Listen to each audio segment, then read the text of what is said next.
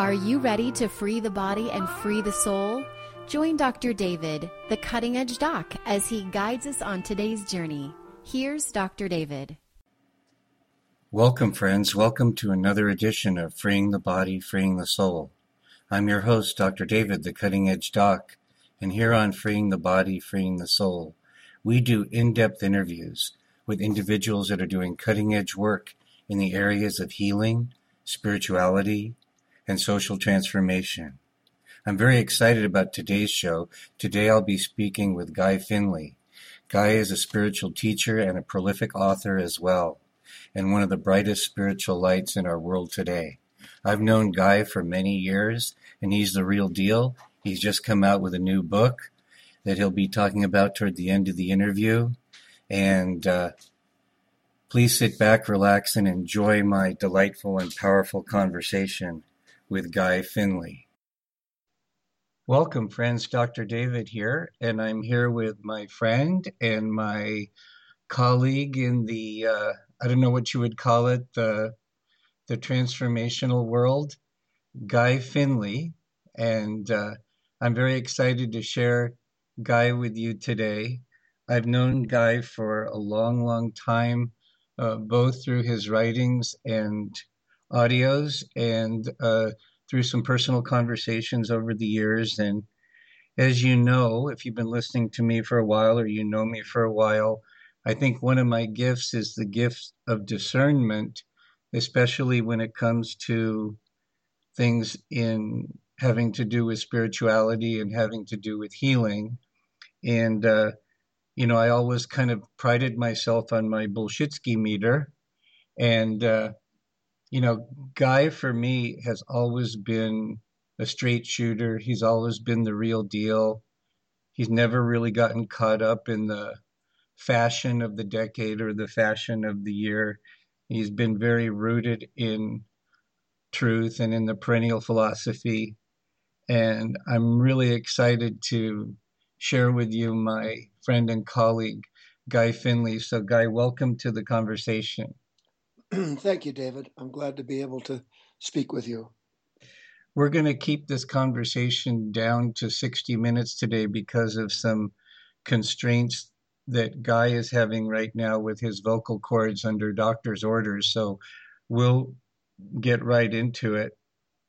You know, one of the things that strikes me, Guy, and something I think we have in common is that in our younger years, we grew up in the glamour of Hollywood and everything that goes along with that. And there's so many trappings there. And one of the things I've always admired about you is that, you know, you were born into that world of that kind of intense emotional energy, that glamour, the success, you know, quote unquote. And, was it easy for you always to not get hooked into all of that, or was that one of your challenges? Oh, I think that there isn't any question you can ask like that that doesn't have yes and no in it. The brunt of my experience growing up wasn't so much in being identified with the perks of my father's success. But I did love the people that I got to meet through his, for instance, you know, with his television shows. I got to meet individuals that had an impact on my life. Just wonderful, sweet, genius people. And I was always grateful for that and remain grateful for having known a few of those individuals. On the other hand, the world in which the geniuses appear, at least for the most part in this world, is so dysfunctional. You know, everything's so darn lopsided, so that you have these beautiful flowers appearing in the middle of thorns. And that's the way I think life is on Earth, David. I just think that that we're born into a world which, and by the grace of the divine, you know, we're able to discern what's good for us and what's not. And I knew at a very young age that fear and anger and alcoholism and drug addiction and all of those things, I knew they were no good. Mind you, it isn't that I didn't, wet my taste buds in everything that came down the pike.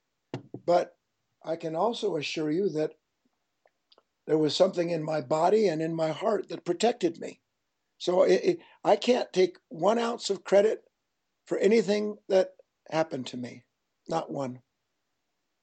Now, did you grow up in a family that had any type of conscious conversations about spirituality?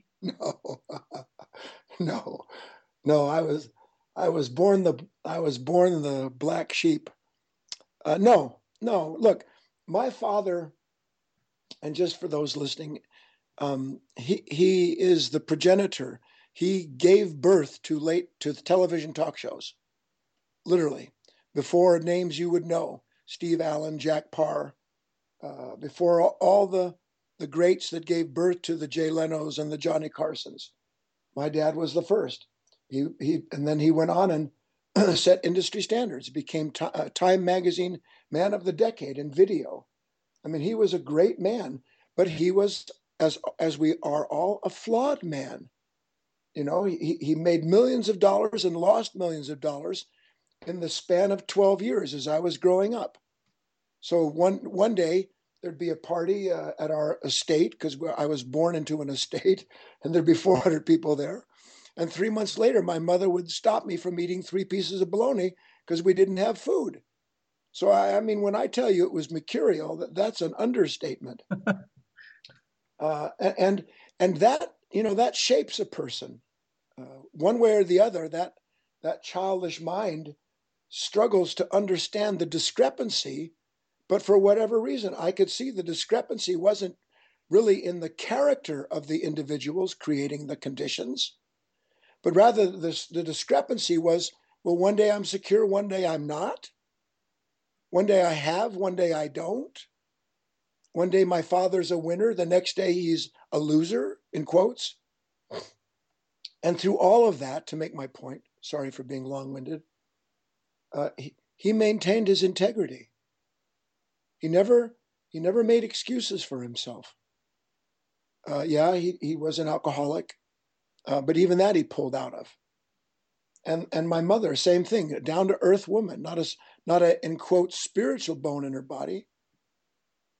In fact, she grew up mad at God for taking her father in an accident. But nevertheless, they both had a sweet soul and a good heart. And I think that I was fortunate, even though, like I say, the conditions might have been challenging in one respect, but they shaped whatever it is that I went on to do and to become. Were you encouraged to think for yourself? Yeah, I would say so. As a matter of fact, bless their souls, that neither one of them are here now. When I started my interior journey at a really young age, and by the time I had reached 13 or 14 years old, I had been to through temple school. I was going to be bar mitzvahed, but at the end, realized that just didn't fit for me, and I begged out of it, broke some relatives' hearts. Then I went to Catholic school, and that didn't work. And then I went to I was confirmed a Presbyterian, and that didn't work. And then I became interested in Buddhism and a certain sector of it, and that didn't work. And this was all before I was 14 years old. I just, for whatever reason, my search ran me through these various shoots of religion and spirituality, and none of it measured up. So I'd given up on conventional paths by the time I was 14 years old. When did you finally, either in person or through recordings or through books, when did you finally cross paths with a teacher that actually spoke to you and helped you to begin to connect with the answers you were looking for? Yeah. You know, when nothing panned out in the mechanical world, in the conventional religious and at the time spiritual world, probably not due to the fact that there wasn't some viable path, because looking back, I can see there were some teachers living then that I would have liked to have met. But at a certain point, there came an interest in occult sciences, and I ran through those for about 3 or 4 years. And then when I was, I think, 17 or 18 years old, that had become fascinating because of certain phenomena that had occurred. But I could see that there was no viable way to understand what I was looking for. And it was right then, as these things happened, that I met a wonderful man. He, at the time, was one of the oldest living disciples of Yogananda, Paramahansa Yogananda. And it was the first time I was visiting with him in private. And he left me in his living room, and being the nosy person that I am, God help me, I was wandering around the library and pulling things off of the shelves to see what was there. And I pulled the book down, I opened it up, and I read a single paragraph about a man having a full-blown moment of cosmic consciousness. His Kundalini had awakened spontaneously. And I read that paragraph, and this is the God's honest truth. I started sweating. I felt sick to my stomach. I got faint. I dropped to a knee. And in that moment, I knew beyond the shadow of a doubt, I had found what it was that I'd been looking for all of my life. And that was that awakening, that full-blown realization of oneself and the disappearance of oneself at the same time, which is really the same thing. And that started it for me. And I worked steadily with Mr. Raymer for 5-6 years underneath his guidance. And then it just went on from there. You know, one of the things I've always admired about you and resonated with you is, even though you have, you know, a high level of mastery in the area of metaphysics and in the abilities to, and the cities that go along with that, my sense is that you either never did, or if you did, it was very minor, that you never got caught up in that, you know, my sense of you and your teaching and your path, even though you are wonderful with language and you have a gift for speaking and for putting thoughts together, is that that's not really what it is about for you. My sense is that you're an extremely heart-centered individual, and that that somehow you've been able to maintain that true priority in the midst of very powerful metaphysics and very powerful phenomena. And it's something I've really admired about you, and it's one of the reasons I feel comfortable recommending you as a teacher or recommending your books, because I've always felt that your path is primarily a revelation of the intelligence of the heart. Yeah, that's probably accurate, David. And again, I wish that I was able to take credit for anything of any accolade thrown my way, but I've been graced. I've been lucky, you know, earlier on, to the point that you made about not getting caught up in these in these clearly more mystical side paths that occur naturally in one's journey a lot at a certain point. I had gone over. I became a songwriter and a performer. My partner and I, we were the first white soft rock artist ever to sign with Motown Records in 1971. And I loved music because it allowed me to write and create music that was always a form of love song. It gave me an instrument at that time to express myself. But at a certain point, even though I had become, you know, I suppose, relatively successful in the music business, writing for TV and motion pictures and artists, it just didn't do it. And I quit. And I went and I started traveling, and I went to the Far East. I went to India. I spent time there. And one time I was going to see what I thought was a full-blown awakened individual whose name I will not mention because he was a fallen angel. I was getting ready to go in his ashram, and this is God's honest truth. Just as I'm starting to walk in through guarded doors, a sadhu, a guy in a sackcloth and ashes with a vibhuti spot in the center of his forehead, reached over and out of nowhere, scared the heck out of me, grabbed my arm and started walking me down the street away from the ashram.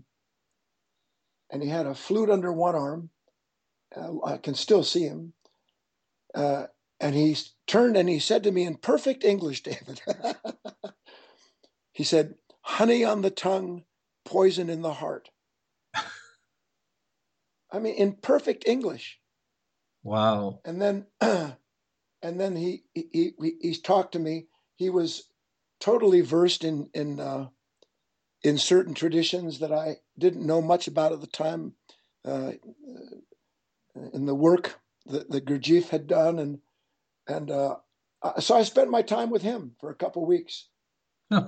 He took me to some places and we talked, and I got to see something I never would have seen otherwise. And I'm sorry for this long story, but then he said to me, he said, along the way, he said, there will be many, many moments where you'll come along the path and you'll see these beautiful flowers. And he was speaking in metaphors, again, in perfect English, this old sadhu. And he said to me, but he said, you may stop and smell them, but you must never stay there and never pick them. I think that says it all. Well, that's great. I mean, how lucky can a man be? Because I'd already had, you know, a lot of experiences that were phenomenal, and I wasn't terribly attached to them, but there was a kind of abiding identity connected to the phenomena that had occurred throughout my life. But that moment and the time I spent with him kind of cured me of that, because I realized exactly what he was saying.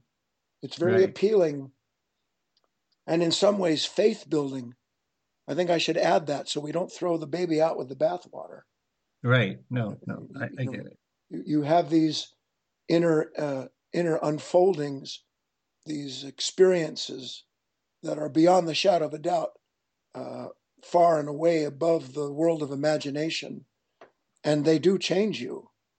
But the trap is identifying with that. That's really probably the big trap in this life, not to mention for an aspirant. Right. And then you learn some of that lesson and you go on. And if you do happen to find a flower in your hand, you're given the commensurate experiences to show you that anything you've picked will wilt, and already has the moment you've picked it. So you learn to set these things down, at least as best you're able to see the need to do it. Now, in terms of physical plane realities, did you decide to be a householder, or did you decide to take more of an aesthetic kind of a path? Well, that was also kind of chosen for me. I spent, I think from maybe the age of 18 to about 24, 25, maybe how many years of that? 6 or 7 years. I spent about 6 or 7 years in a tiny little home tucked into Benedict Canyon in Southern California, literally tucked into a mountainside.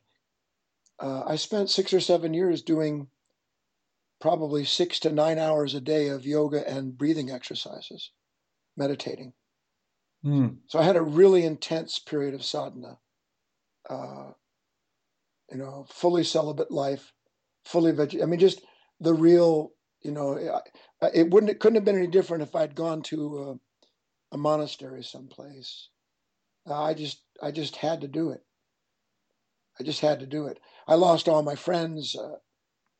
I had a piano, and that was my, that was sort of the way I got to create, do some creative work. But it was so, gosh, David, it was so fascinating. It was, there was so much going on. I just couldn't not do it. So you were doing a classical type of Kriya Yoga at the time? Actually, yes, I was. Okay. So this was very much a withdrawal from a typical human life. Oh, yeah. I mean, I'm still living in Beverly Hills. My best friends are the sons of, Dino Martin, Desi Arnaz Jr., Frank Jr., Eliza. These are the, but I don't see them much, maybe once or twice a week when I'm asked, do you want to go do this or do you want to go do that? And I just didn't have any interest in it. Right. So after, I was, I think they thought I was stuck up or something like that. Right. So after you went through that 6-7 year period of that intense purification of the body and the nadis and the chakras and the subtle senses opened up, did that kind of run its course and then you felt comfortable coming back down off the mountain, or what happened next? No, again, there was never a moment where I thought to myself, okay, now I'm going to do this. It just never was like that. Somewhere, I don't know, and I'm sorry that I don't remember things like years or, my certain specific points. My history seems to have been obliterated. I think I was about 24 years old. And I was, what was happening then? I was performing someplace. I had my career. I still had music. Okay. And I met sounds funny. I met a woman. And over time, we became good friends, and then became more than that. And that's what moved me out of the little cave, because she didn't want to stay there. And so we moved, and I had acquired enough success in the world somehow, and we wound up in Malibu, where yeah, I know, and then that was the next phase until 29 years old, and then everything. I gave up everything. Or maybe it gave me up. Everything went away. I couldn't do it. I couldn't do what I was doing anymore in the music business. I loved writing music. But then suddenly I become a successful songwriter. And now I have to write music in order to support the things that I got that I thought would free me. But they didn't free me. They enslaved me to a machine that stole the love out of everything. And at some point you look at this, well, this is untenable. This is not the path. Really, if my journey has been all just nothing but that. Okay, that's not it. Nope, that's not it. Well, that's not going to, nope, that doesn't work. Nope. And then doing whatever was not that. And at that point, it was travel.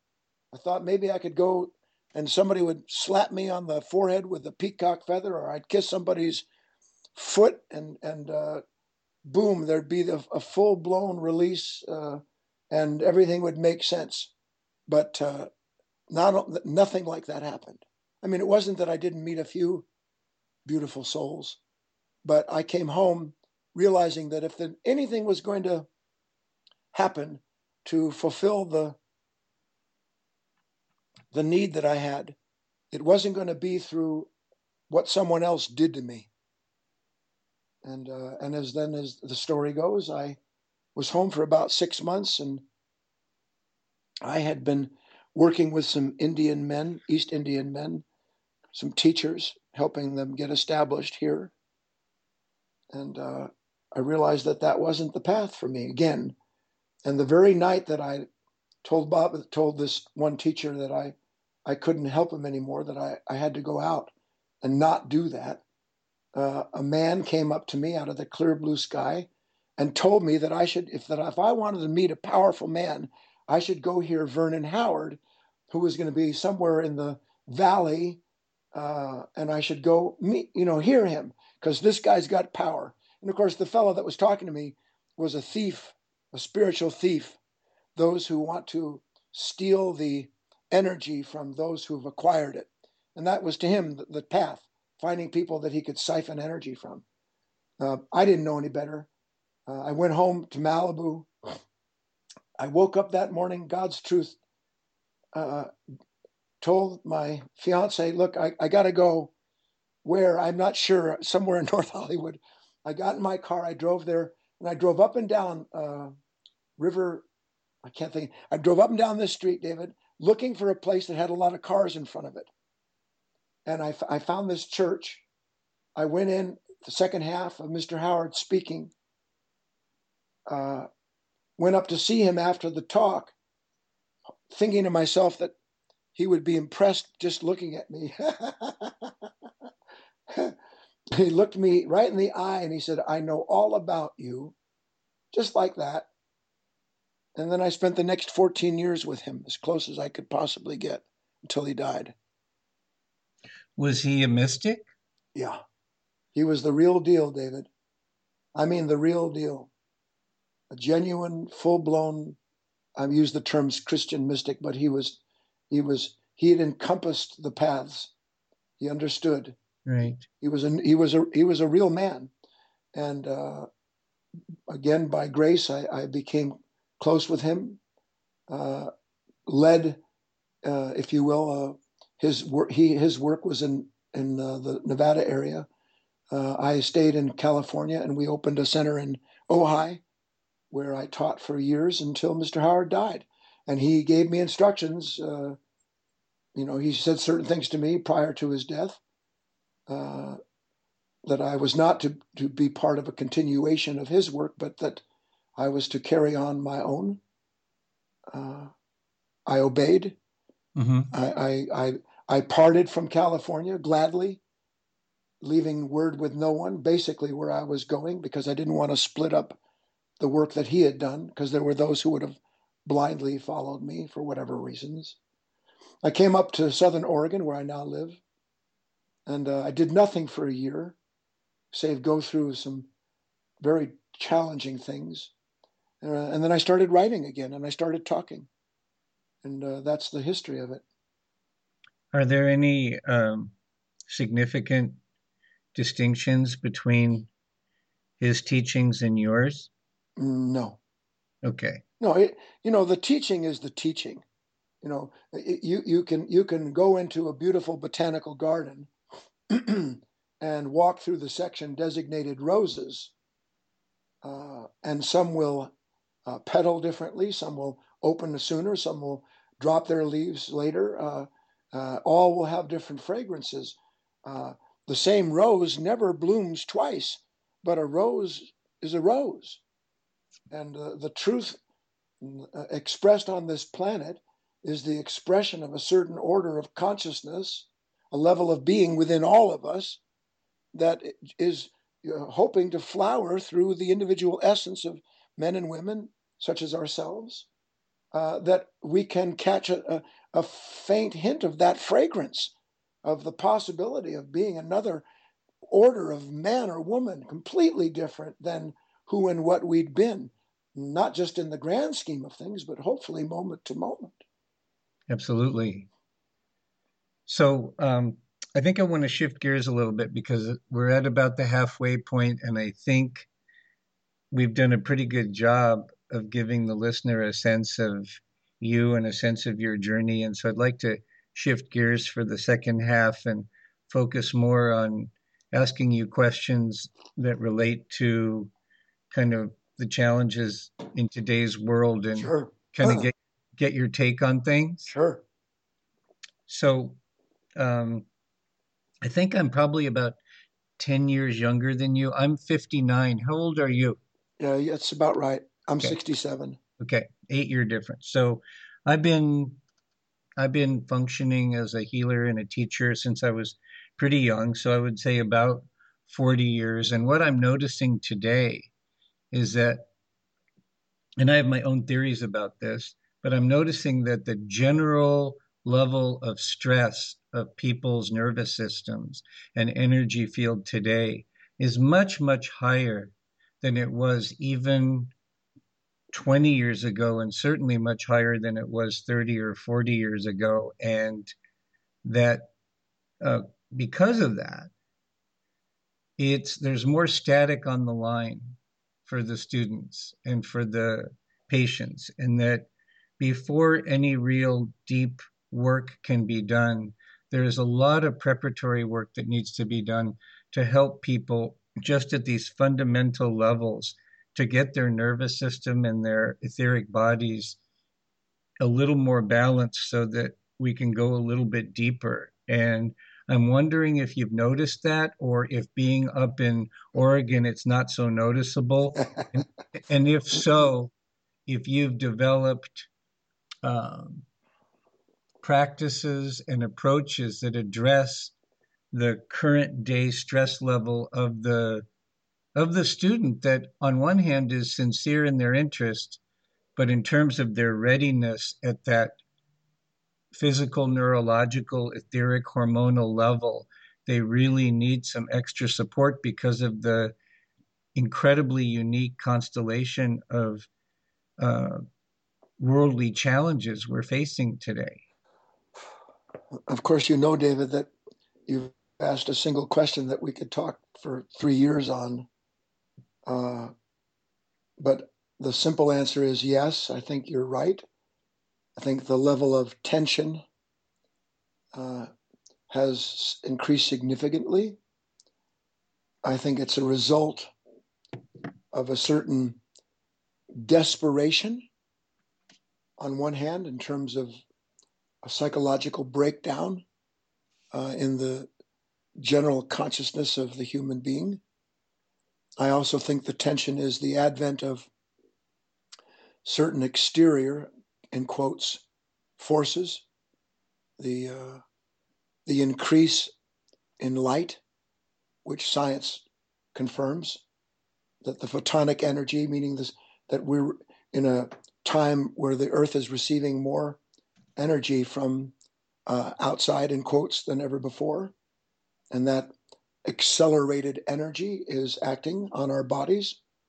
And there's a discrepancy, because the accelerated energy should, in fact, be allowing for a greater reciprocity, exchange within ourselves, a faster turnover, if you will, where the lessons are more evident, meaning the revelations of the moment should be more evident, and the integration that should follow should be more instantaneous. Time should be collapsing. Instead, it's expanding, meaning the distance between the moment that I don't want and the lesson I've learned from it, that should be collapsing, and it's not. So there's these opposites.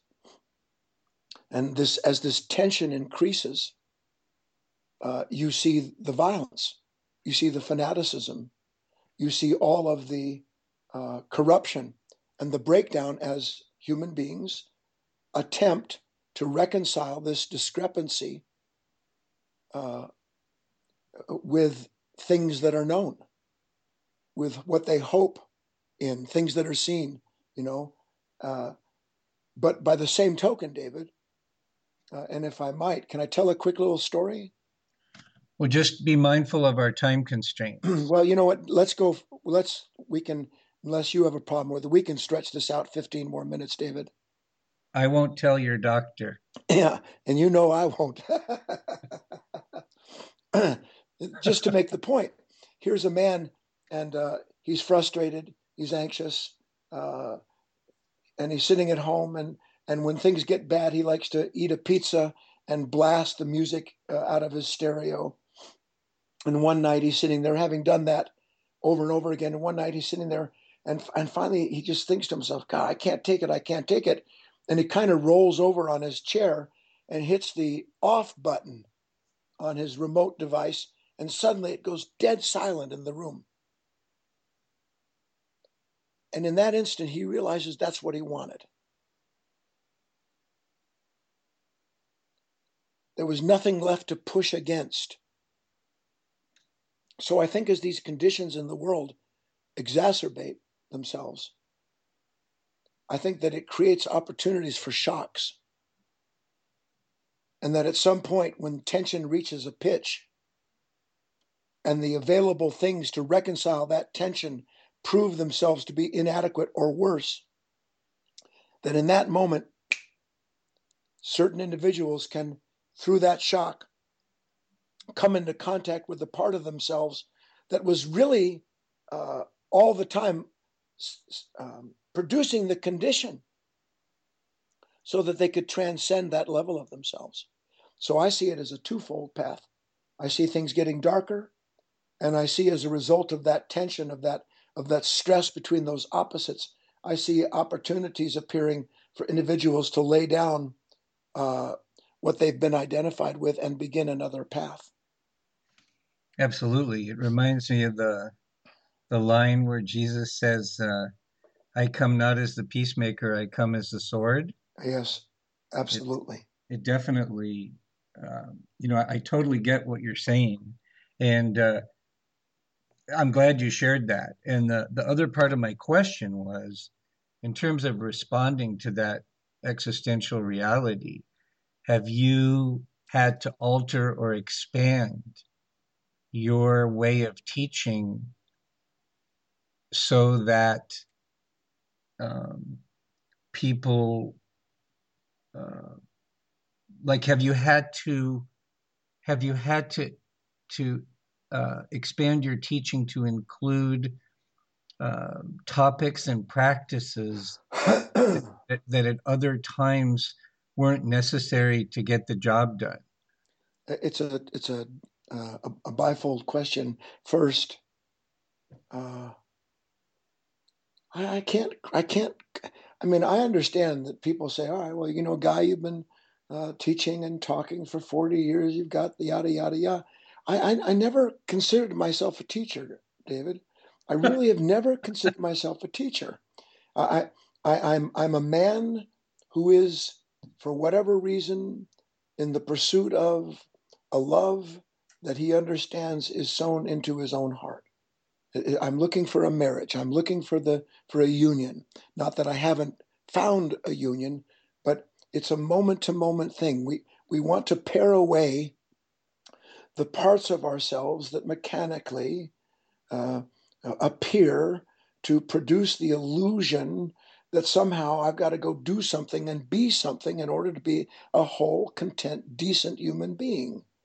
So on one side, there is this growing need.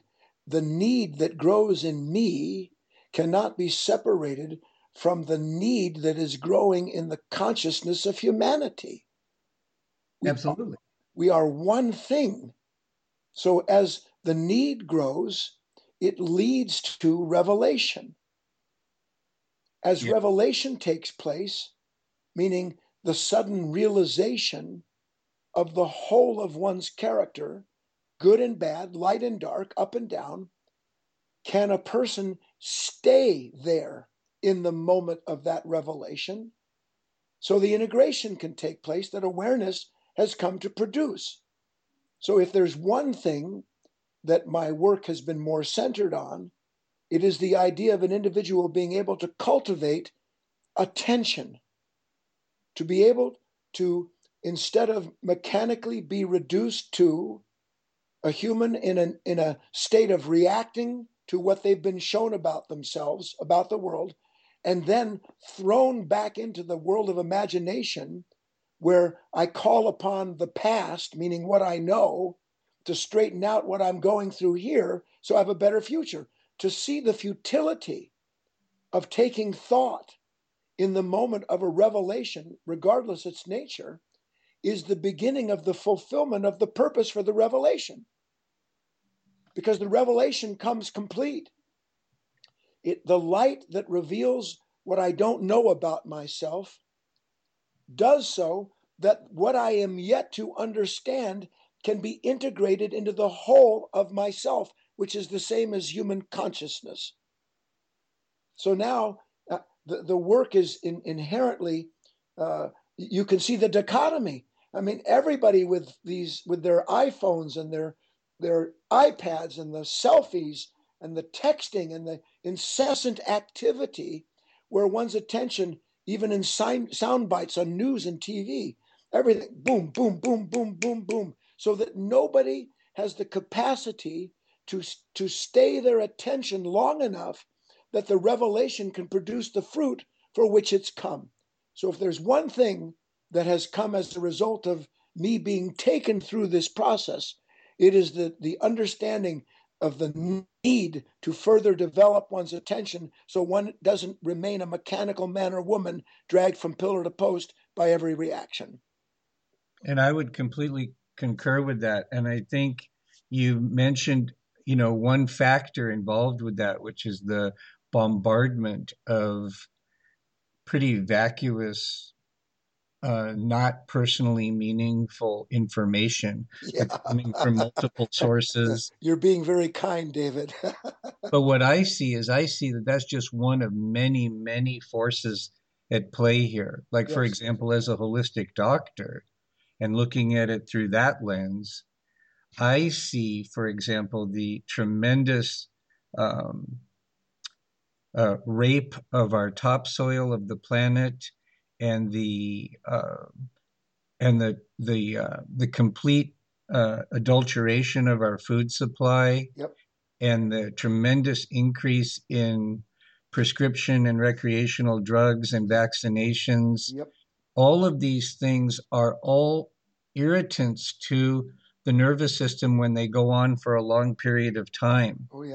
And so I've had to, in order for me to function the way I want to function as a guide for people, I've had to, over time, address more and more of these factors in order to create some space and an opening for that kind of full body, full-hearted attention that allows for transmission. Now, part of that could be because I'm here in the Silicon Valley.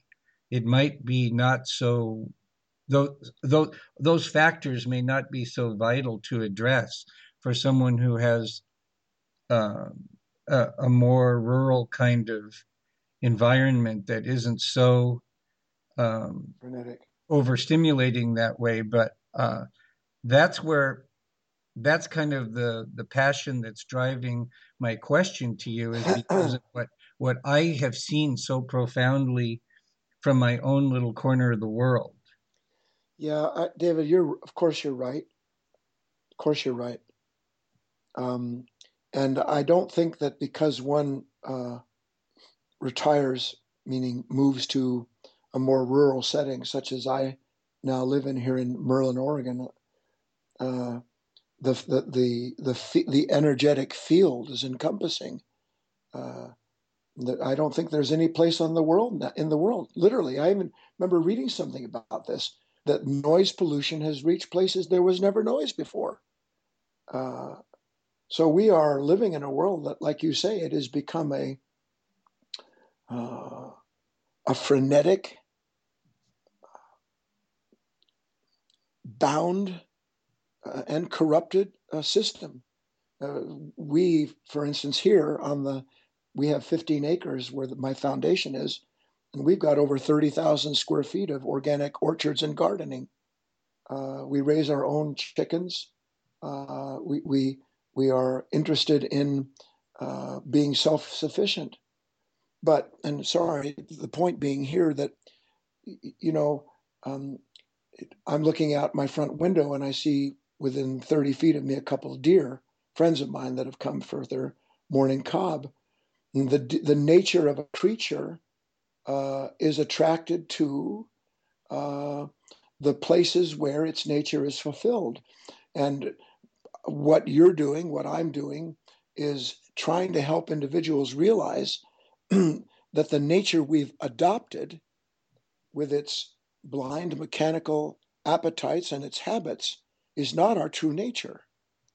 And that while we each and every one of us have a specific role, a responsibility, and perhaps it means that I live in a suburb or a city or a metropolitan area, or I live in the country, that notwithstanding, if I am in contact with what reveals to me my nature, then the intelligence behind that revelation has a plan for that nature, and it will take it through what that nature has to go through, including one day finding someplace else to live, eating different kind of foods, associating with different kinds of people. Because as one's nature changes, so does the country, in quotes, in which they live change. Absolutely. It's just very challenging here because people are so locked in, you know, like, you know, most of the houses, for example, here in the Silicon Valley, I would say a typical house that in most parts of the country would cost maybe $250,000, $300,000.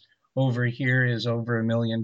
So people are really, you know, people are really locked in here to some pretty heavy duty cycles that they're involved in. And it's challenging. And then another thing that's really challenging that I find is what I call the Church of Science. Yeah. You know, this area here prides itself on being intelligent and scientific and rational.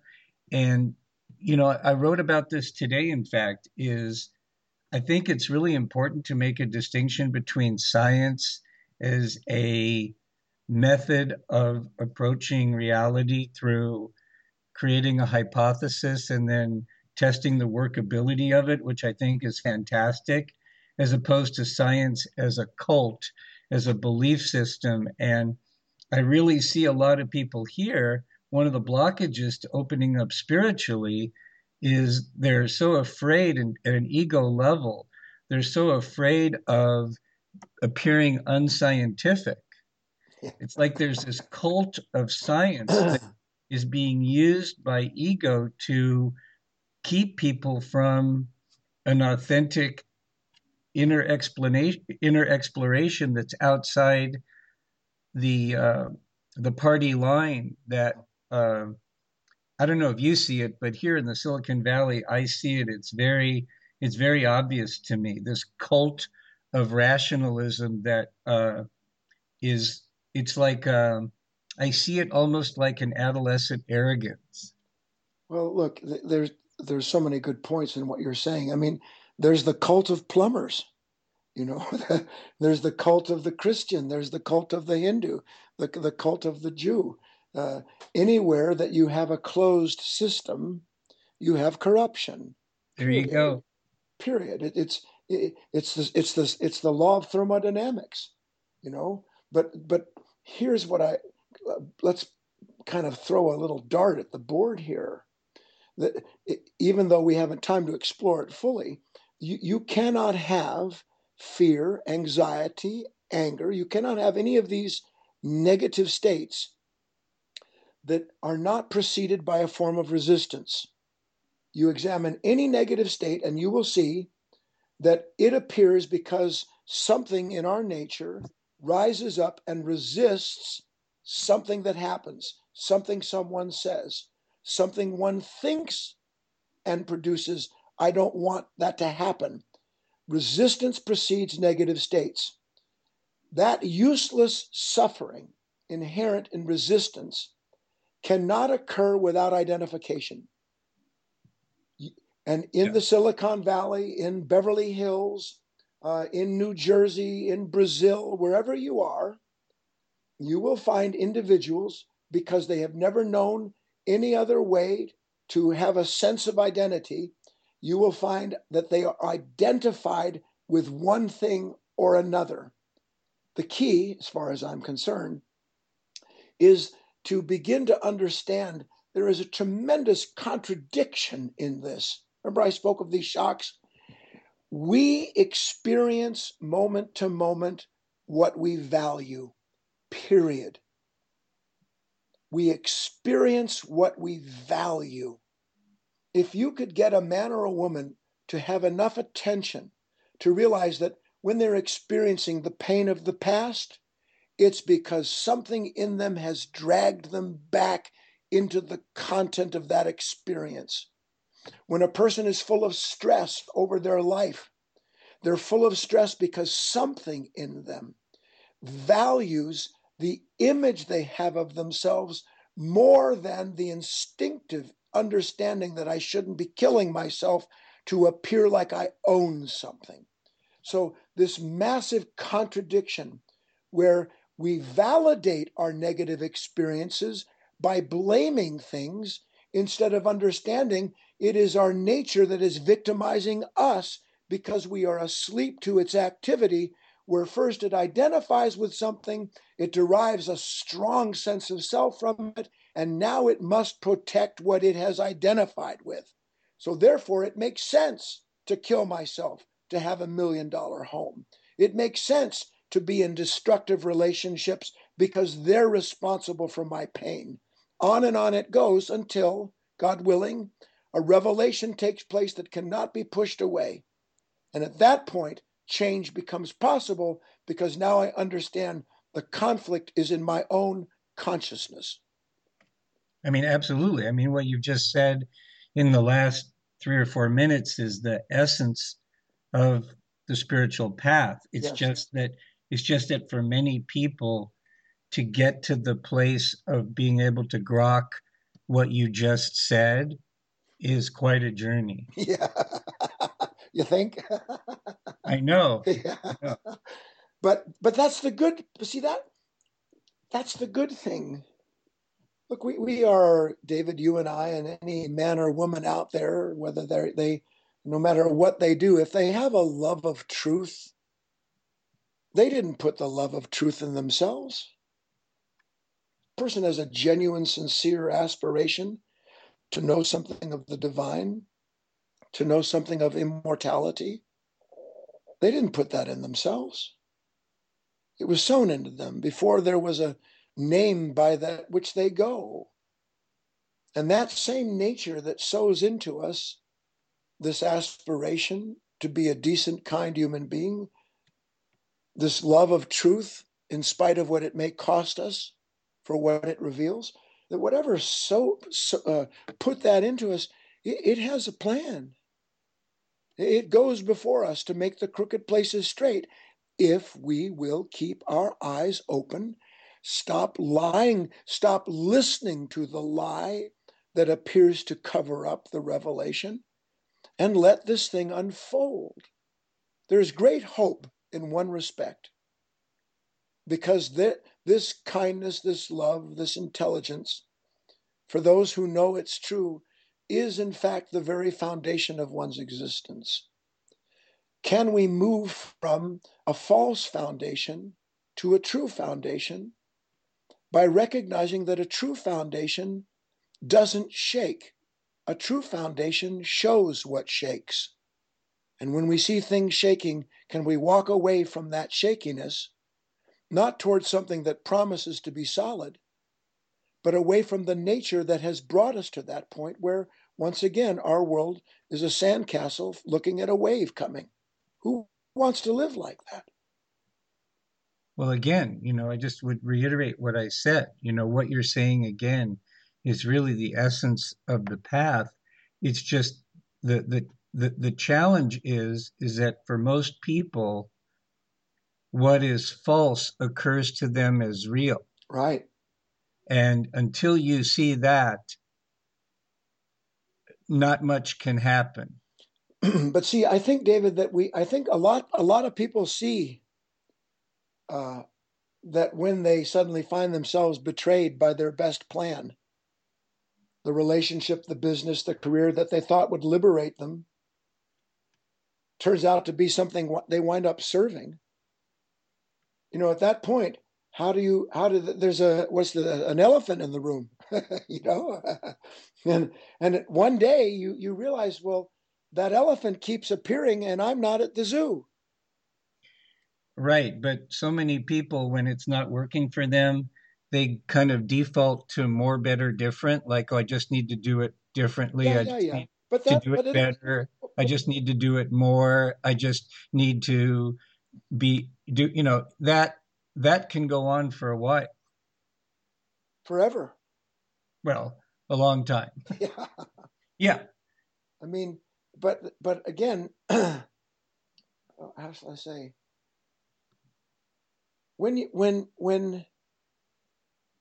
we can know something that is good with a capital G, and not as a passing insight or a hope for something positive, we realize that thing that is good, the God, the divine, Christ, Buddha, call it what you will, that's always been here. It always will be here. Yeah. And it is working itself out. We are, each and every one of us, whether we understand it or not. You know, people ask me all the time, well, how can you say there's just this good when you see so much darkness in the world? You know, so much evil being done, such violence and all the rest of that. And the short answer is that because if one had eyes that could see the long body, this bigger picture, you'd realize that nothing bad happens, that something good isn't born out of it. Look at Viktor Frankl. Look at the conditions in life that should have produced monsters out of men and women, but instead produced saints. So how can the darkness that creates corruption in one person create beauty and grace in another? It's all part of a great movement. And we, each and every one of us, have a certain, what I call, you know, the world talks about free will. Here's our free will. We are free to choose what we serve. And if at last we get tired of serving something that doesn't serve us, if at last we get weary of being used by something that is seeking our destruction while promising us pleasure, then we start walking away from what we've been serving. Not because we know what to serve, but because what is good has shown us our service to ourselves in that direction is in fact selfish, useless, painful, destructive. So absolutely, that's what I call with my students. I call that the oh my God moment. Sure. When they realize they've had their ladder up against the wrong wall. Yeah. Yes, David. That's perfect. That's perfect. But they didn't show themselves it was up against the wrong wall, did they? No, I mean, that's the magic, that's the mystery. You know, there's something that happens in a true teacher-student relationship that illuminates all of this. Yes. And it's just that the conditions that are required for the true student-teacher relationship, I guess one way of encapsulating what I've been getting at for the last 25 minutes is that the conditions necessary for that student-teacher relationship to come into its full power and glory are not easily met in given the drift of today's world? Well, of course, I mean, it would seem that conditions conspire against such a union, not just between a teacher and a student, between a man and a woman. Yes. You know, between a father and a son. There is this increasing static, as you call it. And yet, and I defer again to this idea that I didn't make myself, I didn't create what I give.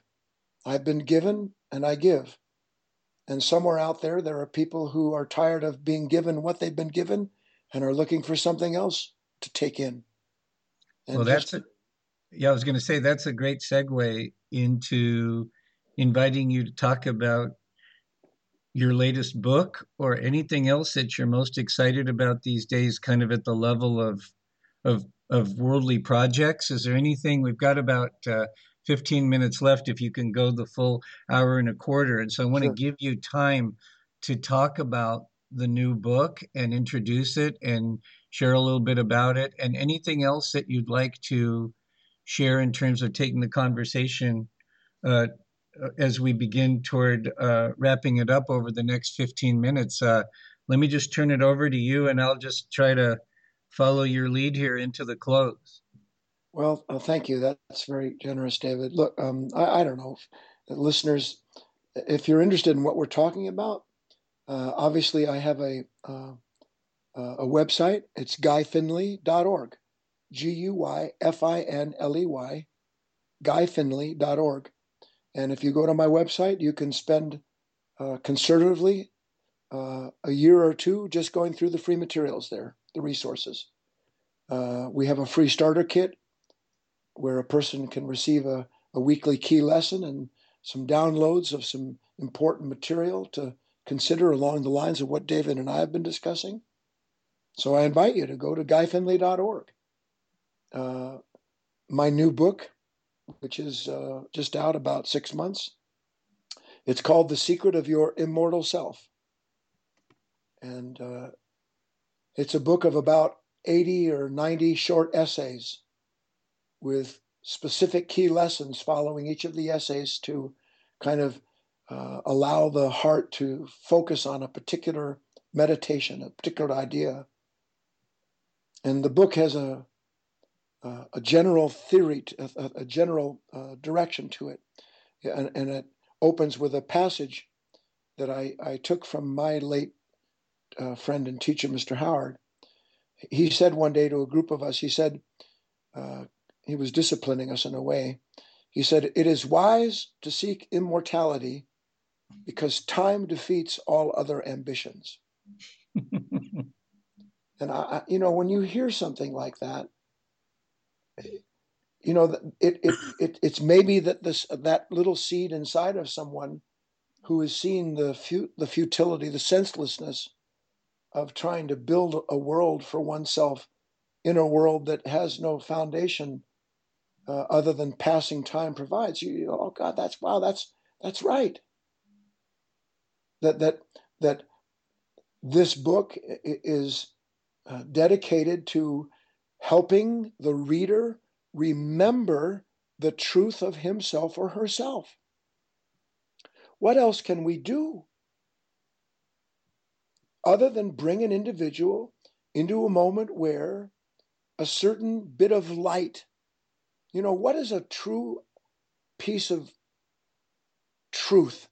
You know, that pithy, powerful sentence that one reads. You know, you pick up a book of Rumi and you read one short sentence and you go, oh my God, that hits me in a place I can't even describe. What is that sentence if not a form of congealed light? A bit of awareness brought down from a world that is unconditioned into a set of conditions intended to convey a specific idea the soul is meant to receive. And bang, there's that idea. And the egg cracks. Maybe not all the way open, but just enough that one recognizes there, what, that little bit of light. Gosh, I'm hungry for that. that food, that nourishment from the world above and within myself that others who have gone before me are able to supply. So my new book is intended to be that: food, reminders, nourishment. And if you're interested in the book, you go to GuyFinley.org/immortal. GuyFinley.org/immortal. You'll get it there for as cheap as you can buy it anywhere else online. And my foundation gives away a free audio album with it. So that's GuyFinley.org/immortal. We'll be sure to put that in the show notes. Oh, that'd be great, David. And then in a broader scope, if you're interested, go to onejourney.net, www.onejourney, one word, onejourney.net. My foundation has sponsored over the years a global outreach program. It was based on a book that I wrote called The Seeker, The Search, The Sacred. And you can watch this award-winning video that we produced that proves just everything David and I have been talking about. There is but one seeker, there is but one search, and there is but one sacred. And this website, and the book that spawned its birth, helps the reader understand that, to start seeing and remembering that within each and every one of us lives this great dissatisfaction. I call it the divine dissatisfaction, and thank God for it, because that's what produces the seeker. And the seeker goes out on a search that he or she couldn't create for themselves, but that is born out of the negation of everything the world says will bring us this peace we're looking for. And as it turns out, the search and the seeker are all motivated, directed by the sacred that sets them out on the journey. And that's what one finds as they begin to realize the purpose of the seeking and the searching, that there has always been the sacred within them, just wanting to know itself through them. And I think that's all I have to say about that, David. I'm just going to be quiet for a minute and just let that sink in for all of us.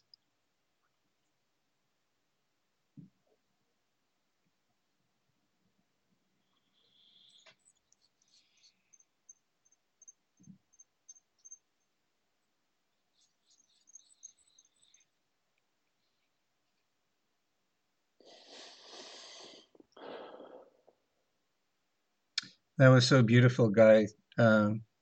You know, one of the things that I'm very proud of about this podcast series is that my intention is not just to talk about things, but to actually give the listeners a taste of the real deal.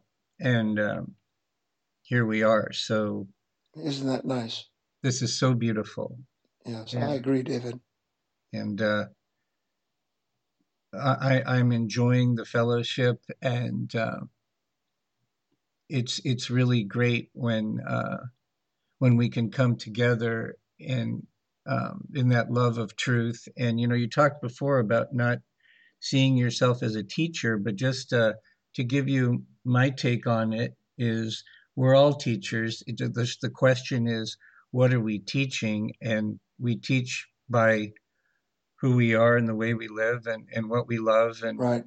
and what I see in you that you're teaching all the time without even thinking about it, because you're just being it, is you're teaching this love of truth and the viability of living that and honoring that mystical knowing and that communion. And I think people see a regular human being that's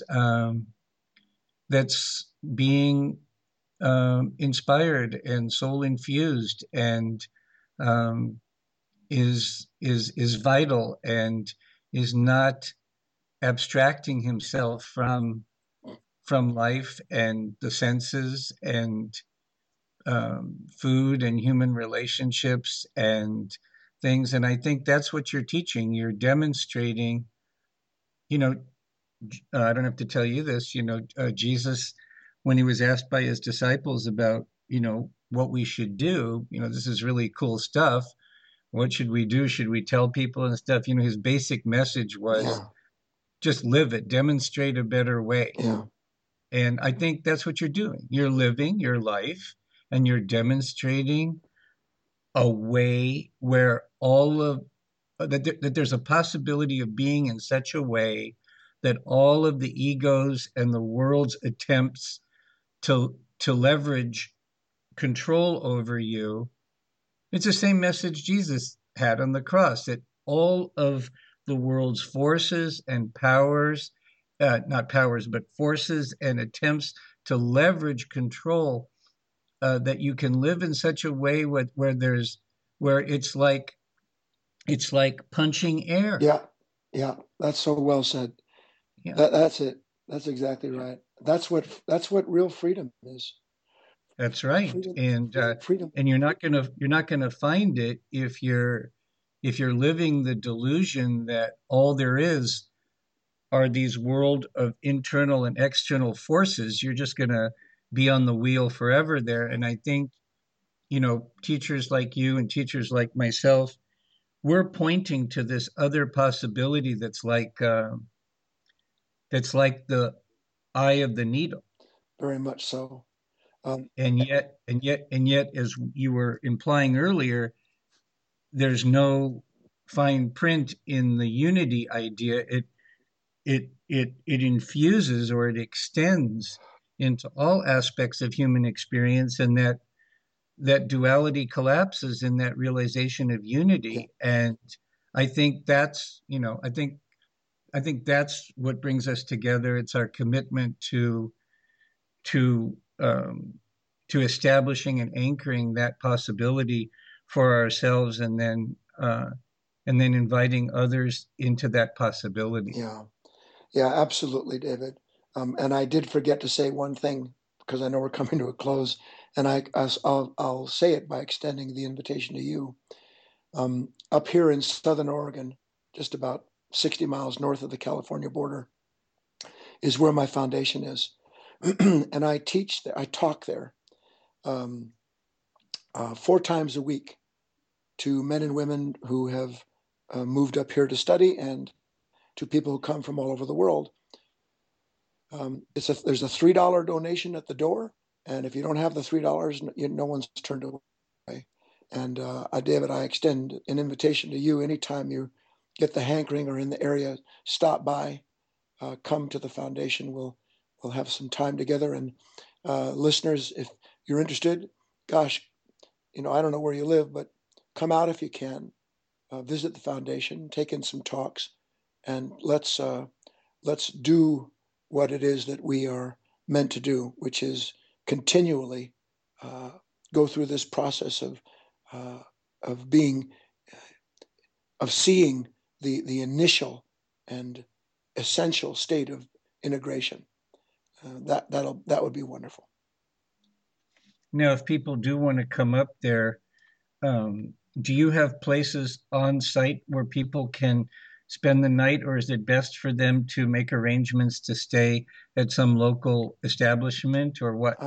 We do not have places for people that we've never met before, that we don't know. But if you go to GuyFinley.org, you click on the Visit Us place, it'll give you all the details for the local hotels and motels, and even places that are serve good, clean food. So that would be the route, and you could get the schedule of the talks there. On Saturdays, we always have a wonderful work period together, where working in the gardens and doing things like that, and then a wonderful meal, organic foods, and then a discussion. It's a live time between myself and the student body, and it's video. I forgot to say that too. Gosh, David, I have. Maybe it's too much information. If you want to know about an online wisdom school that my foundation hosts, GuyFinleyNow.org. GuyFinleyNow.org. one word, GuyFinleyNow.org.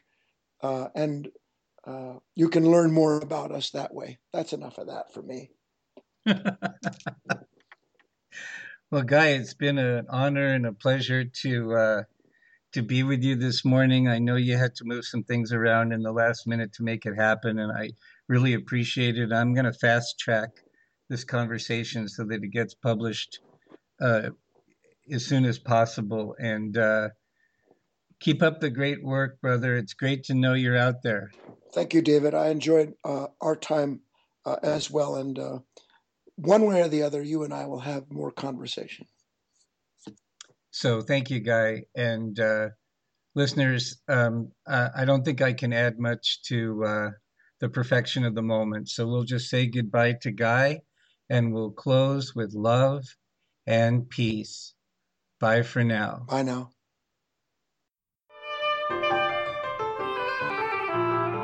Thank you for joining us for today's episode of Freeing the Body, Freeing the Soul. To access all episodes, including show notes, go to CuttingEdgeDoc.com. That's CuttingEdgeDoc.com.